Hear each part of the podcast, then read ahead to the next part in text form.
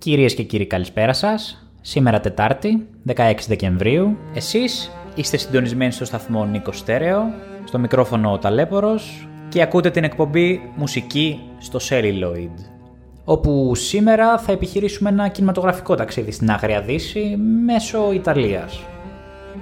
Σαν χθες, πριν 54 χρόνια, πραγματοποιείται η πρώτη κινηματογραφική προβολή του Ιταλικού σπαγκέτι western «Ο καλός, ο κακός και ο άσχημος» του Σέρτζιο Λεόνε. Western. Ένα κινηματογραφικό είδος έντονα ταυτισμένο με την εικόνα του μάτσο Αμερικάνου ήρωα και των κακών Ινδιάνων. Ή μήπως όχι πάντα.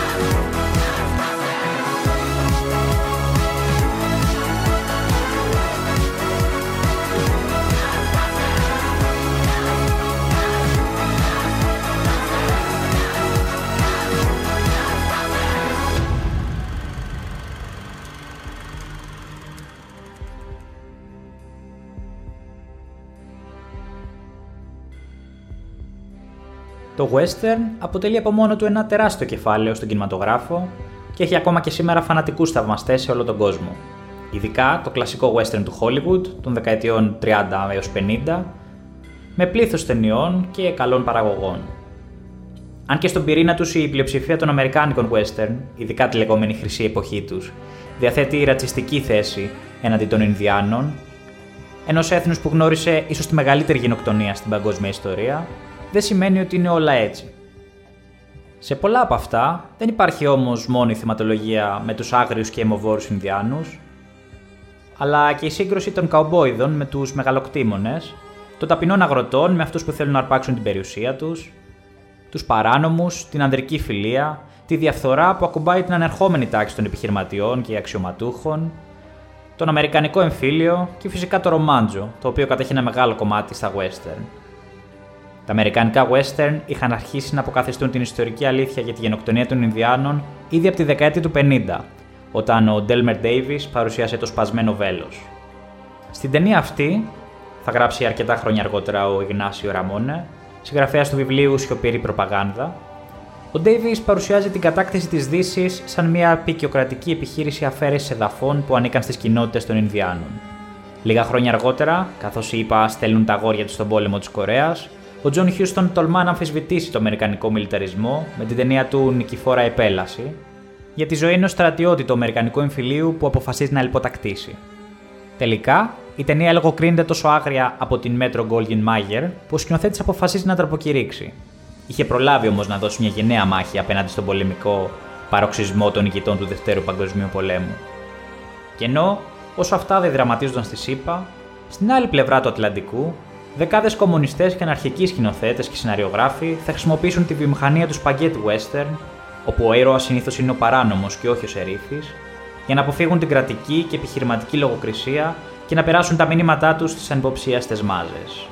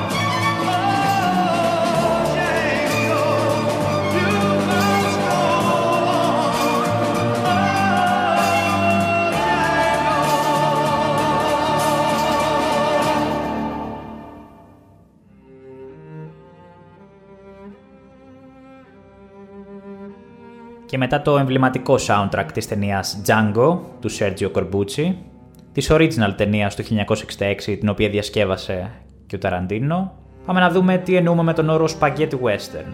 Το Spaghetti Western γεννήθηκε το πρώτο μισό της δεκαετίας του 60 και διήρκησε μέχρι το δεύτερο μισό της δεκαετίας του 70. Οφείλει το όνομά του στο γεγονός ότι τα πιο πολλά western σκηνοθετήθηκαν και παράχθηκαν από Ιταλούς, συχνά σε συνεργασία με άλλες ευρωπαϊκές χώρες, ειδικά την Ισπανία και τη Γερμανία. Η ονομασία Σπαγκέτι ήταν αρχικά ένας υποτιμητικός όρος που έδιναν οι ξένοι κριτικοί σε αυτές τις ταινίες επειδή τις θεωρούσαν κατώτερες από τα αμερικανικά western. Οι περισσότερες από αυτές τις ταινίες έγιναν με χαμηλό προπολογισμό και όμως πολλές από αυτές κατάφεραν να είναι πρωτότυπες και καλλιτεχνικές, παρόλο που στην εποχή τους δεν έλαβαν μεγάλη αναγνώριση, ιδιαίτερα στην Ευρώπη. Κατά τη διάρκεια του 80 η φήμη αυτού του είδους μεγάλωσε και σήμερα ο όρο δεν χρησιμοποιείται πλέον περιφρονητικά, παρότι αρκετοί Ιταλοί ακόμη προτιμούν να αποκαλούν αυτές τις ταινίες westerns αλλά Ιταλιάνα. Στην Ιαπωνία τα αποκαλούν μακαρόνι western, ενώ στη Γερμανία Ιταλο western. Είναι αρκετά διαδεδομένη η αντίληψη ότι το είδος αυτό ξεκίνησε ως αποτέλεσμα της τεράστιας επιτυχίας της ταινίας του Σέρτζιο Λεόνε για μια χούφτα δολάρια του 1964. Μια μεταφορά μιας Ιαπωνικής ταινίας με σαμουράι που λεγόταν Yojimbo του Ακύρα Κοροσάβα του 61. Μα κάποια λίγα western είχα φτιαχτεί στην Ιταλία πριν να θέσει ο Λεόνε τα βασικά χαρακτηριστικά του είδους, και επιπλέον οι Ιταλοί δεν ήταν οι πρώτοι που έφτιαξαν western στην Ευρώπη τη δεκαετία του 60. Στη Γερμανία, μια σειρά άκρος επιτυχημένων western είχαν παραχθεί, τα οποία βασίζονταν σε έργα του Καρλ May, το πρώτο ευρωπαϊκό western που περιείχε τουλάχιστον κάποια από τα βασικά συστατικά για να θεωρείται spaghetti western, έγινε χωρίς καμία ιταλική ανάμειξη, όντας μια βρετανοϊταλική συμπαραγωγή, το Savage Guns, ή αλλιώς Μέχρι αίματος, του Μίκελ Καρέρα το 62. Πάντως ήταν σίγουρα ο Σέρτζιο Λεόνε, παιδί αντιφασιστικής οικογένειας που καθόρισε τη μορφή και τα χαρακτηριστικά του είδους με το πρώτο του western, καθώς και με τα δύο που σύντομα ακολούθησαν. Τα For a Few Dollars More και The Good, The Bad and The Ugly, που στα ελληνικά μεταφράστηκαν ως Μορομαχία στο Ελπάσο και Ο Καλός, ο Κακός και ο Άσχημος, ταινίες του 65 και 66 αντίστοιχα.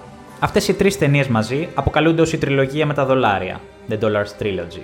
Οι ιστορίες τους είναι μακιγιαρισμένες ταινίες με ατελείωτες ουρέ από πτώματα και πετάγματα νομισμάτων που μας διδάσκουν για το τι μπορεί να οδηγήσει ο τυφλός κανόνας του κέρδους.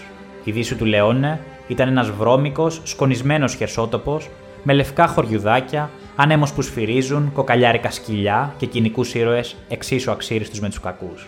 Η εμβληματική μουσική και στις τρεις ταινίες γράφτηκε από τον Ένιο Μωρικόνε και ήταν τόσο ασυνήθιστη όσο και τα οπτικά εφέ του Λεόνε.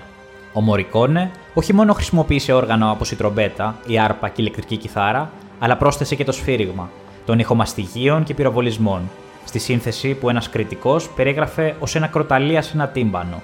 Ο Μωρικόνε τελικά έγραψε τη μουσική για πάνω από 30 ιταλικά western και αποτέλεσε ένα σημαντικό παράγοντα για την επιτυχία του είδους.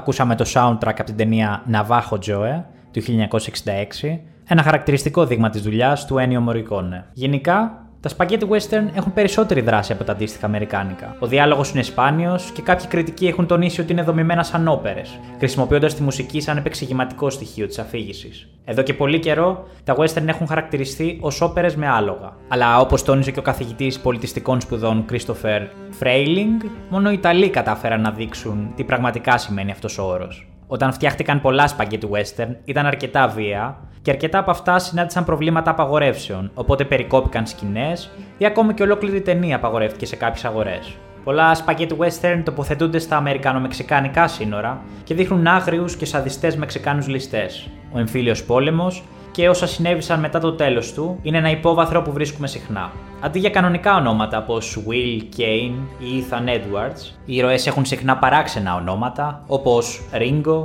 Sartana, Sabata, Johnny Oro, Arizona Cold ή Django. Το είδος είναι αμφίβολα ένα είδος των καθολικών. Μερικά ονόματα που έχουν χρησιμοποιηθεί για παράδειγμα ήταν τα Alleluia, Cemetery, Trinity, Holy Water Joe με ένα οπτικό στυλ έντονα επηρεασμένο από την καθολική εικονογραφία, όπως για παράδειγμα η Σταύρωση και το τελευταίο δείπνο του Θεανθρώπου. Η σουρεαλιστική υπερβολή του Django σκότωσε, Django Kill του 1967 του Giulio Questi, ενός πρώην βοήθου του Φελίνη, δείχνει έναν ανεστημένο ήρωα που παρακολουθεί μια αναπαράσταση της ημέρας της κρίσης σε μια σκονισμένη πόλη της Δύσης. Οι εξωτερικές σκηνές πολλών western, ιδιαίτερα αυτών με ένα σχετικά υψηλό budget, γυρίστηκαν στην Ισπανία, κυρίως στην έρημο Ταμπέρνα της Αλμερίας, στην Ανταλουσία και στα Κολμενάρ Βιέχο και Όγιο Ντεμαντσανάρε κοντά στη Μαδρίτη. Στην Ιταλία, η επαρχία του Λάτσιο, στα περίχωρα της Ρώμης, ήταν μια αγαπημένη τοποθεσία. Κάποια σπαγκέτι western γυρίστηκαν στις Άλπεις, στη Βόρεια Αφρική αλλά και στο Ισραήλ. Οι εσωτερικές σκηνές συνήθως γυρίζονταν σε πόλεις της Άγριας Δύσης, των στούντιο της Ρώμης, όπως η Συνετσιτά ή τα Έλιος. Τα στούντιο Έλιος είχαν επίσης μια μεξικανική πόλη δίπλα στην πόλη της Άγριας Δύσης.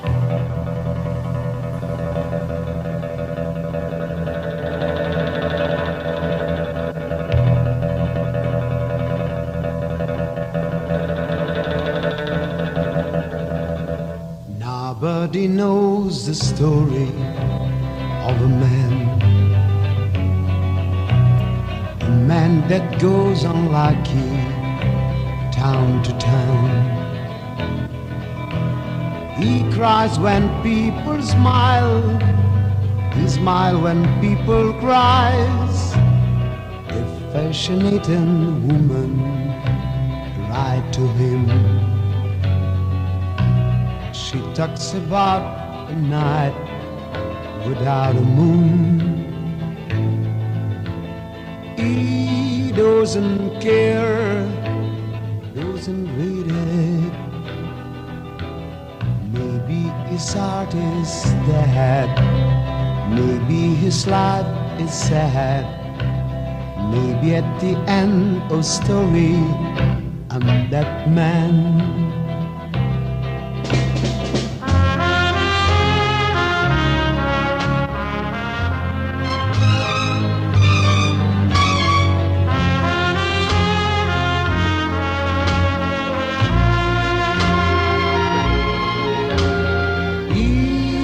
Doesn't care, doesn't really.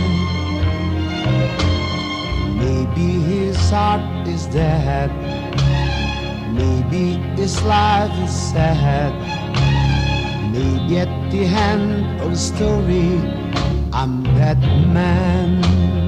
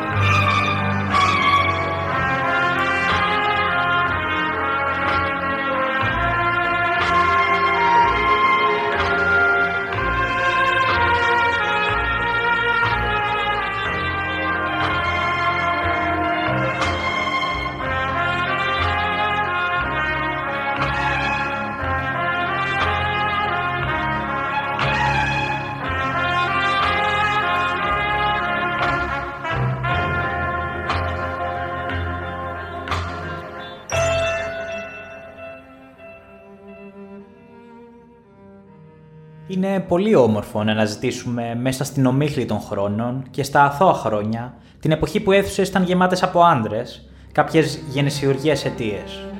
Στην Ευρώπη, από τα μέσα του 50 επικρατούν ανανεωτικές τάσεις στι κινηματογραφίες. Δεν είναι μόνο οι μεγάλες πρωτοπορίες των Αντωνιόνι, Βισκόντι, Μπέργκμαν, αλλά και έντονα αιτήματα να ανανεωθούν οι θεματολογίες. Υπάρχει μια άποψη πως το αστικό κοινό έχει φυσικάσει σε ένα είδος κινηματογράφου. Έτσι, από τη Γαλλία εκκινεί η Nouvelle Vague με τον Γκοντάρ να αλλάζει τη γλώσσα του σινεμά. Στη Μεγάλη Βρετανία, στον απόϊχον των κοινωνικών ετοιμάτων, γεννιέται το free cinema και με βάση την Ιταλία εκκινεί το spaghetti western. Ο γαλλικός Μάης πλησιάζει και ένας από τους λόγους που γεννιέται το spaghetti western είναι ο αέρας της ελευθερίας. Η μεγάλη περιπέτεια, ο αντικομφορμισμός, η αντίσταση στις εξουσιαστικές δομές, το ξύλωμα του παρακράτους και έτσι ο μοναχικός εκδικητής τα βάζει μόνος του με τη διαφθορά για να συνεγείρει τους φιλήσυχους ανθρώπους. Οι κοινωνικές και ιδεολογικές σημάνσεις είναι φανερές. Αργότερα θα φτάσει η εποχή της μεγάλης βίας. Αρχικά, οι ερυθρέ ταξιαρχίες στην πρώτη φάση τους και πριν διαβρωθούν από τη CIA έχουν την αποδοχή μεγάλου μέρους της Ιταλικής κοινωνίας. Συναντάτε μια ταξικότητα, μια έντονη διεκδίκηση, ενώ και οι νήξεις κατά του υπερελιστικού ρόλου των ΗΠΑ είναι φανερές. Κάποιοι σκηνοθέτες ανήκουν και το δηλώνουν ανοιχτά στο Ιταλικό Κομμουνιστικό Κόμμα, όπως ο Νταμιάνο Νταμιάνι, αλλά και κάτι άλλο που επηρέαζε τη θεματολογία του Spaghetti Western ήταν και το χίπικο κίνημα, τα παιδιά των λουλουδιών, στα οποία γίνεται αναφορά σε κάποιες ταινίες. Ο Τζουλιάνο Τζέμμα, με το παράστημα και το στυλ του γίνεται άκρος δημοφιλής, ενώ το συναγωνίζεται ο πανέμορφος γαλανομάτης Φράνκο Νέρο. Σποραδικές εμφανίσεις έχουμε από τους Τζίαν Μαρίαν Βολοντέ, τους Κλάου Κίνσκι, Τόμαν Σμίλιαν και πολλούς άλλους. Τα κύρια χαρακτηριστικά του είδους είναι η εξαιρετική μουσική και τα όμορφα τραγούδια των τίτλων. Τότε αναδεικνύεται και το ταλέντο του Ένιο Μωρικόνε που γράφει αμέτρητες συνθέσεις.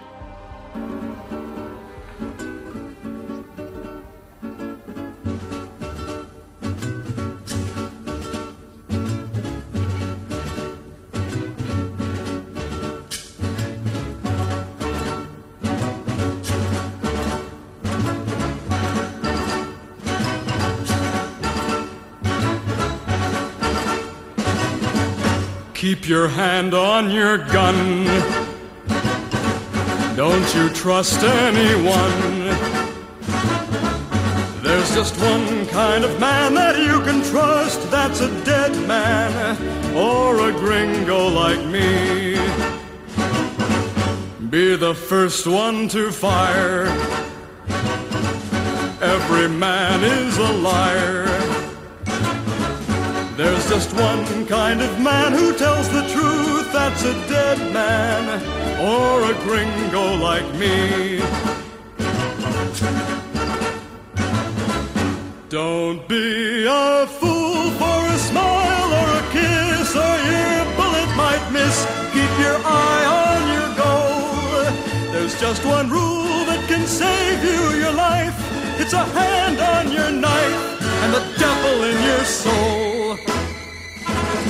Keep your hand on your gun. Don't you trust anyone. There's just one kind of man that you can trust. That's a dead man or a gringo like me. Keep your hand on your gun.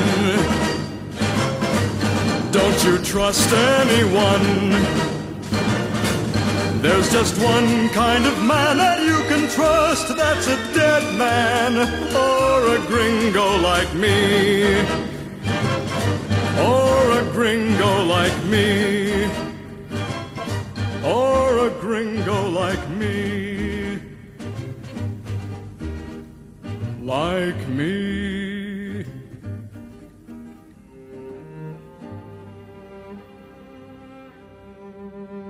Μπορούμε να χωρίσουμε την ιστορία των Spaghetti Western σε τέσσερις μεγάλες χρονικές περιόδους. Η πρώτη χρονική περίοδος, που αποτελεί και τον πρώτο καιρό, είναι το διάστημα των πρώτων ανώριμων Western μέχρι και το έτος του 1965. Τα western υπήρξαν πάντα δημοφιλή στην Ιταλία, αλλά ελάχιστα είχαν παραχθεί κατά τη διάρκεια του Δευτέρου Παγκοσμίου Πολέμου, όταν η φασιστική κυβέρνηση απαγόρευσε τα αμερικανικά western στα ιταλικά σινεμά, όπως για παράδειγμα Το παιδί της Δύσης του 42 του Giorgio Ferroni, ο οποίος θα σκηνοθετήσει αρκετά western αργότερα κατά τη διάρκεια της ακμής του είδους. Στη δεκαετία του 60, η απουσία αμερικανικών western στα ευρωπαϊκά σινεμά οφειλόταν και σε έναν άλλο λόγο. Η ακμή κάποιων από τους πιο σημαντικούς σκηνοθέτες τους, όπως ο John Ford και ο Anthony Mann, είχε περάσει και το είδος είχε μεταφερθεί στην τηλεόραση. Οι ταινίες του Carl May είχαν δημιουργήσει ένα πολιτιστικό και οικονομικό πλαίσιο για την παραγωγή ταινιών western στην Ευρώπη σε μεγάλη κλίμακα. Τα πρώτα δείγματα ιταλικών western που παράχθηκαν στη δεκαετία του 60 έμοιαζαν περισσότερο ή λιγότερο με αμερικανικά western δεύτερης κατηγορίας, τα λεγόμενα B-movies, με τους ηθοποιούς και το προσωπικό να κρύβονται πίσω από τα αμερικανικά ψευδόνυμα. Η ταινία του Λεόνε για μια χούφτα δολάρια παράχθηκε ταυτόχρονα με την ταινία του Μάριο Καϊάνο Pistols Don't Argue. Ενώ ο Λεόνε αναθεώρησε τα western σαν είδος, ο Καϊάνο είπε την κλασική πλέον ιστορία του σερίφη, Pat Garrett, ενώ ο Καϊάνο προσέλαβε έναν καταξιωμένο Αμερικάνο ηθοποιό, τον Rod Cameron, ο Λεόνε διάλεξε ένα νεαρό ηθοποιό της τηλεόρασης, τον Clint Eastwood. Με το είδος να κάνει ακόμα τα πρώτα του βήματα, οι περισσότερες ταινίες που παράχθηκαν το μεταβατικό έτος 1965 ήταν μια ανάμειξη αμερικανικών και ιταλικών επιρροών, όπως οι ταινίες με τον Ringo, του Ντούτσιο Τεσάρι, το Ένα πιστόλι για τον Ringo και η επιστροφή του Ringo, με τον Τζουλιάνο Τζέμα, τον πρώτο μεγάλο Ιταλό στάρ του είδους. Ο Λεόνε πάντως είχε υπογράψει τη διεθνή εκδοχή του για μια χούφτα δολάρια με το αμερικανικό ψευδόνυμο Bob Robertson. Ο πρώτος Ιταλός που θα υπέγραφε ένα σπαγκέτι western με το αληθινό του όνομα θα ήταν ο Sergio Corbucci στην ταινία Minnesota Clay του 1965.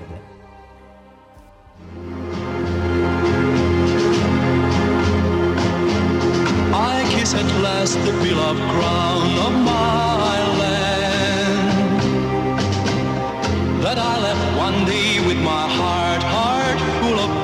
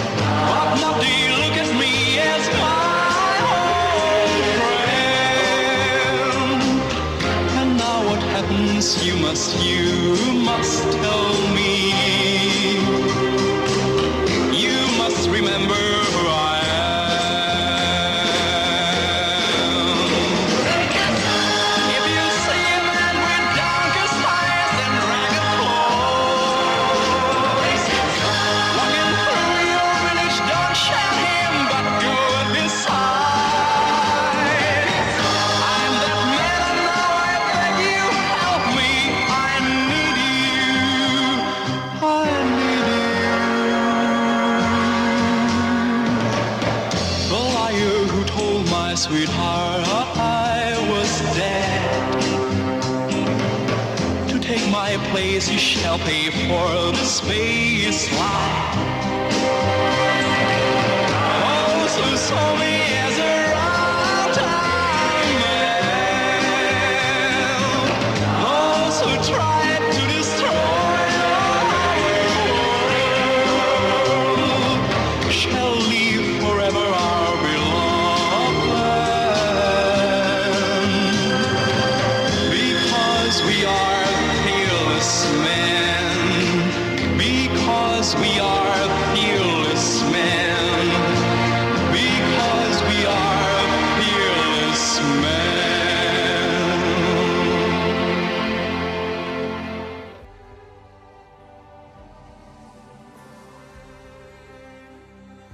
Μετά το soundtrack της ταινίας Return of Ringo, πάμε να δούμε τη δεύτερη περίοδο, τα λεγόμενα ένδοξα χρόνια, μεταξύ 1966 και 1968.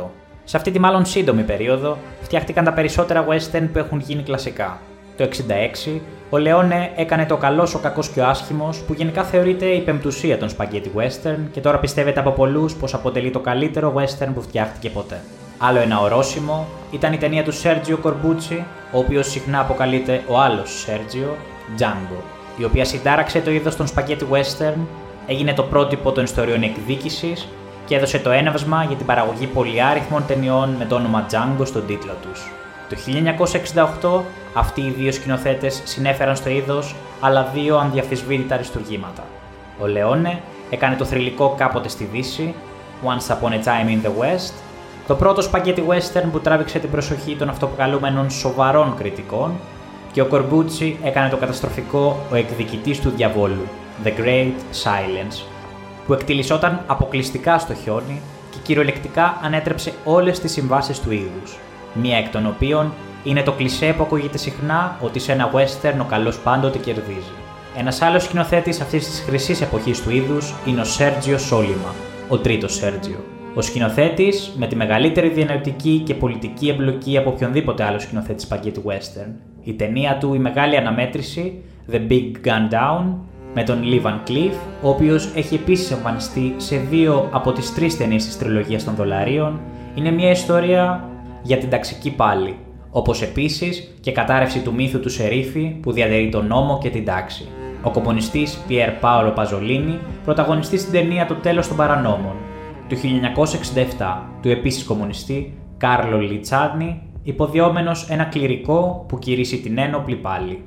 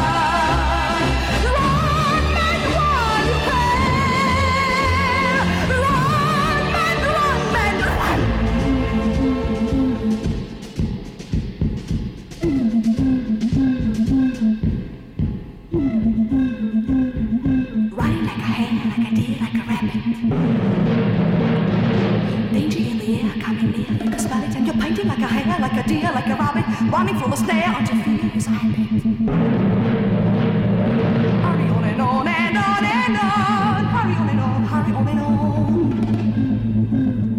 Run and run and run and run and run until you know you're free.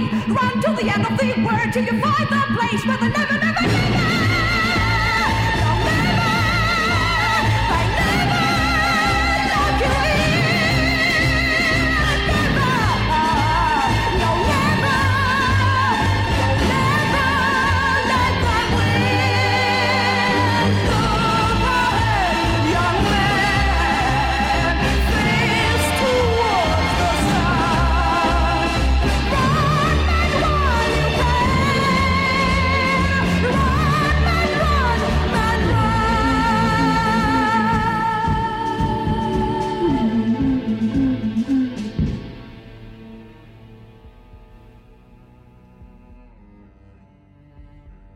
Και μετά το τραγούδι της ταινίας The Big Gun Down, πάμε στην ταινία του Νταμιάνο Νταμιάννη A Bullet for the General, η οποία στα ελληνικά μεταφράστηκε ως Viva Comancheros ή Viva Mexico του 1966.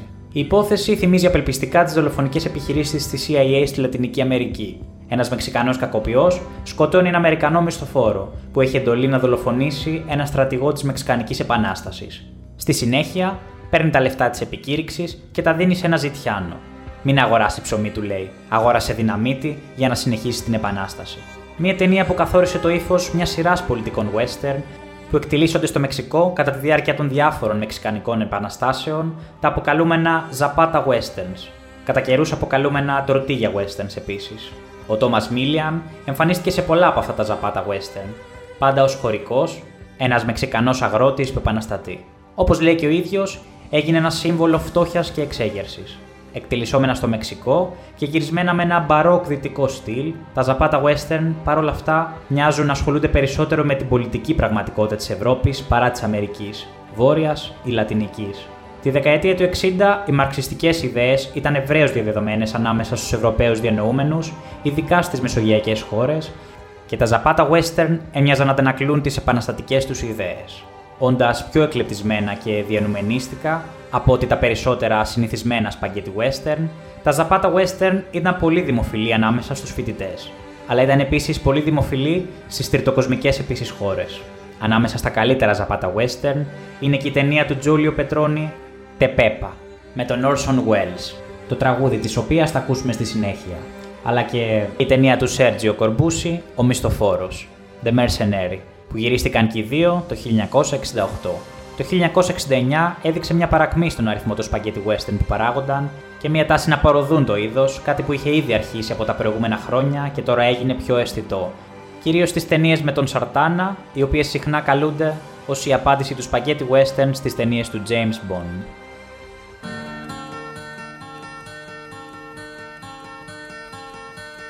Messico, Messico, tu sei la patria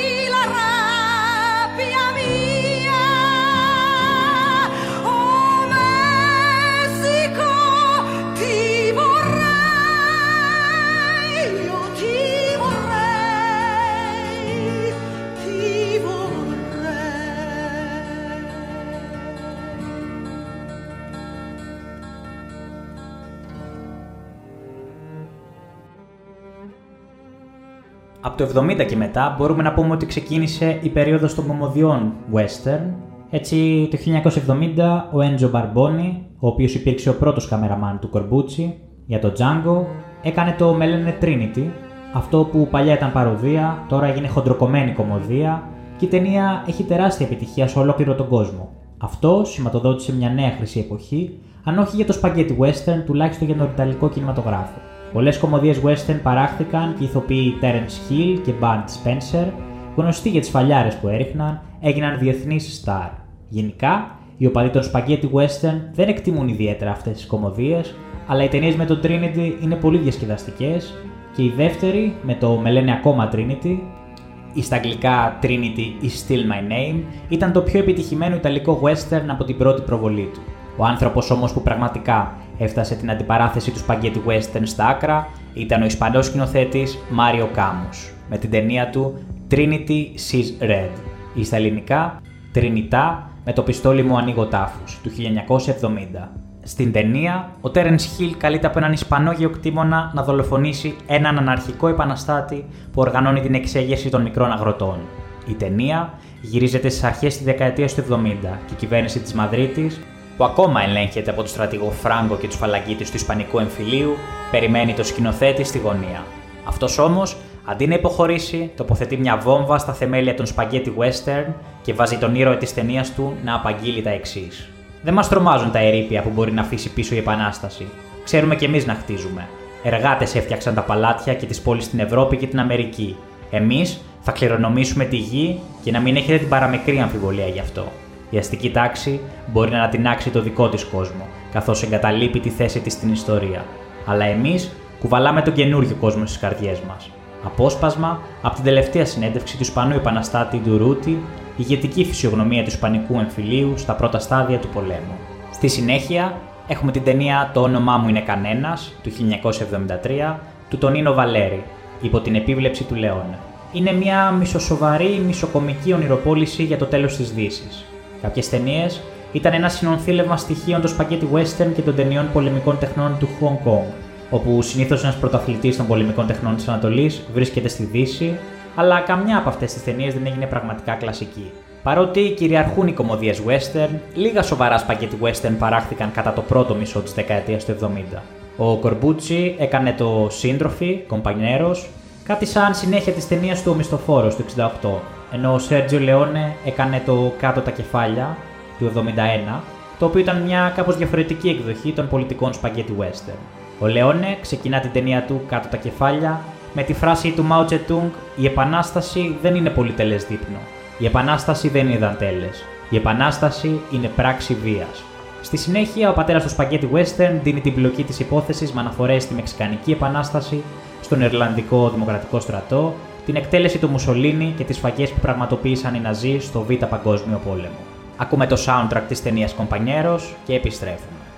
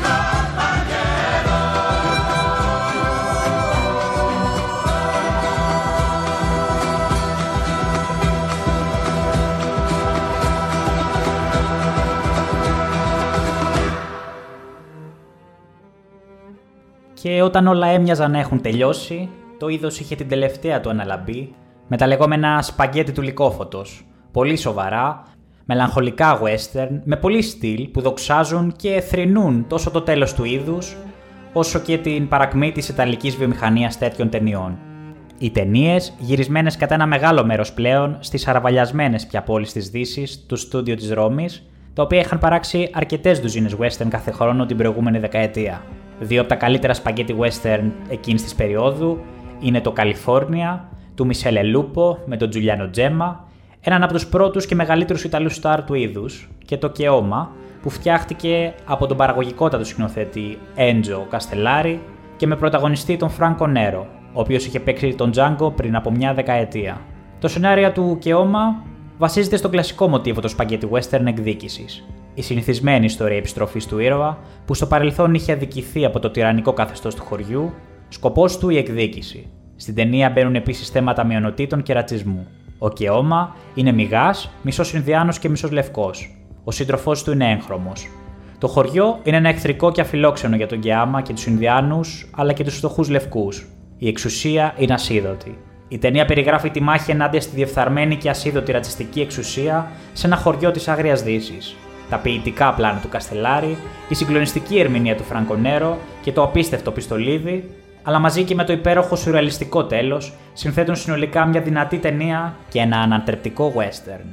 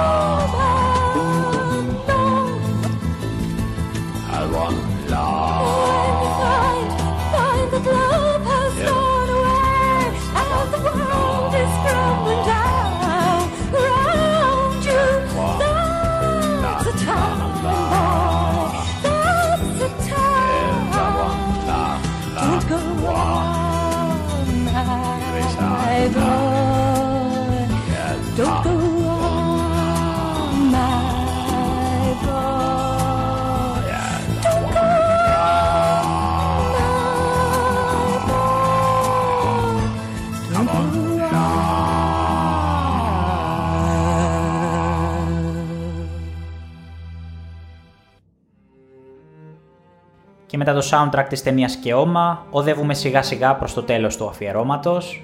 Σε αυτό το σημείο αξίζει να αναφέρουμε ότι τα σπαγκέτι western υπήρξαν εξόχως φορμαλιστικά.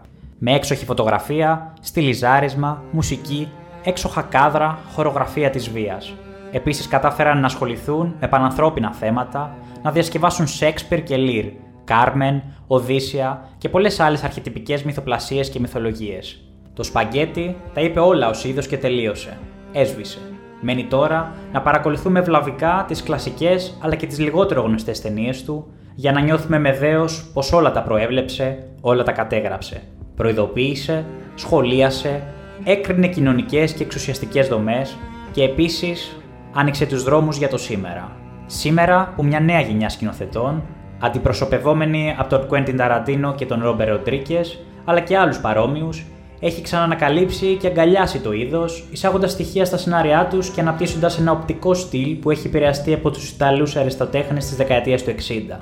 Παράλληλα, καταξιωμένοι σκηνοθέτες όπως ο Μάρτιν Σκορτσέζε, ο Στίβεν Σπίλμπεργκ και φυσικά ο Clint Eastwood έχουν επιβεβαιώσει το θαυμασμό τους για τον Σέρτζιο Λεόνε, ο οποίος τώρα αναγνωρίζεται διεθνώς ως ένας από τους μεγαλύτερους σκηνοθέτες που έζησαν ποτέ. Ο Ένιο Μωρικόνε έλαβε το 2007 το τιμητικό Όσκαρ της Ακαδημίας για τη θαυμάσια και πολύπλευρη συνεισφορά του στην τέχνη της μουσικής ταινιών. Ο Clint Eastwood στάθηκε δίπλα του στην τελετή και οι δύο συναντήθηκαν δύο μέρες νωρίτερα για πρώτη φορά μετά από 40 χρόνια σε μια εκδήλωση. Η εισαγωγή του βίντεο και του DVD έχει επίσης πολύ μεγάλη σημασία για το είδος. Για πρώτη φορά, οι νεότερες γενιές μπόρεσαν να δουν αυτές τις ταινίες σε όλη τους την ομορφιά, στη μικρή και μεγάλη οθόνη. Τέλος, αξίζει να αναφέρουμε ότι τα spaghetti western είναι ίσως το μόνο είδος κινηματογράφου στην ιστορία που πρότασε ενεργά αντικαπιταλιστικές πολιτικές.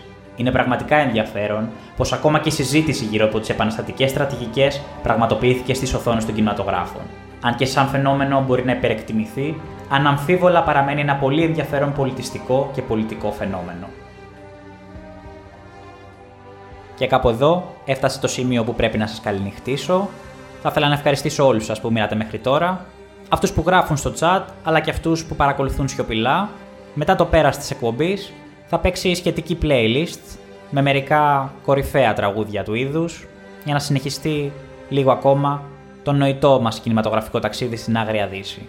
Τις εκπομπές μας τις ακούτε live στο σταθμό Νίκο Στέρεο τις Τετάρτες στις 10 η ώρα και μετά μπορείτε να τις βρείτε ηχογραφημένες στο Mixcloud του σταθμού, στην ενότητα αρχείο του site, καθώς επίσης και στις πλατφόρμες YouTube, Spotify και Google Podcasts.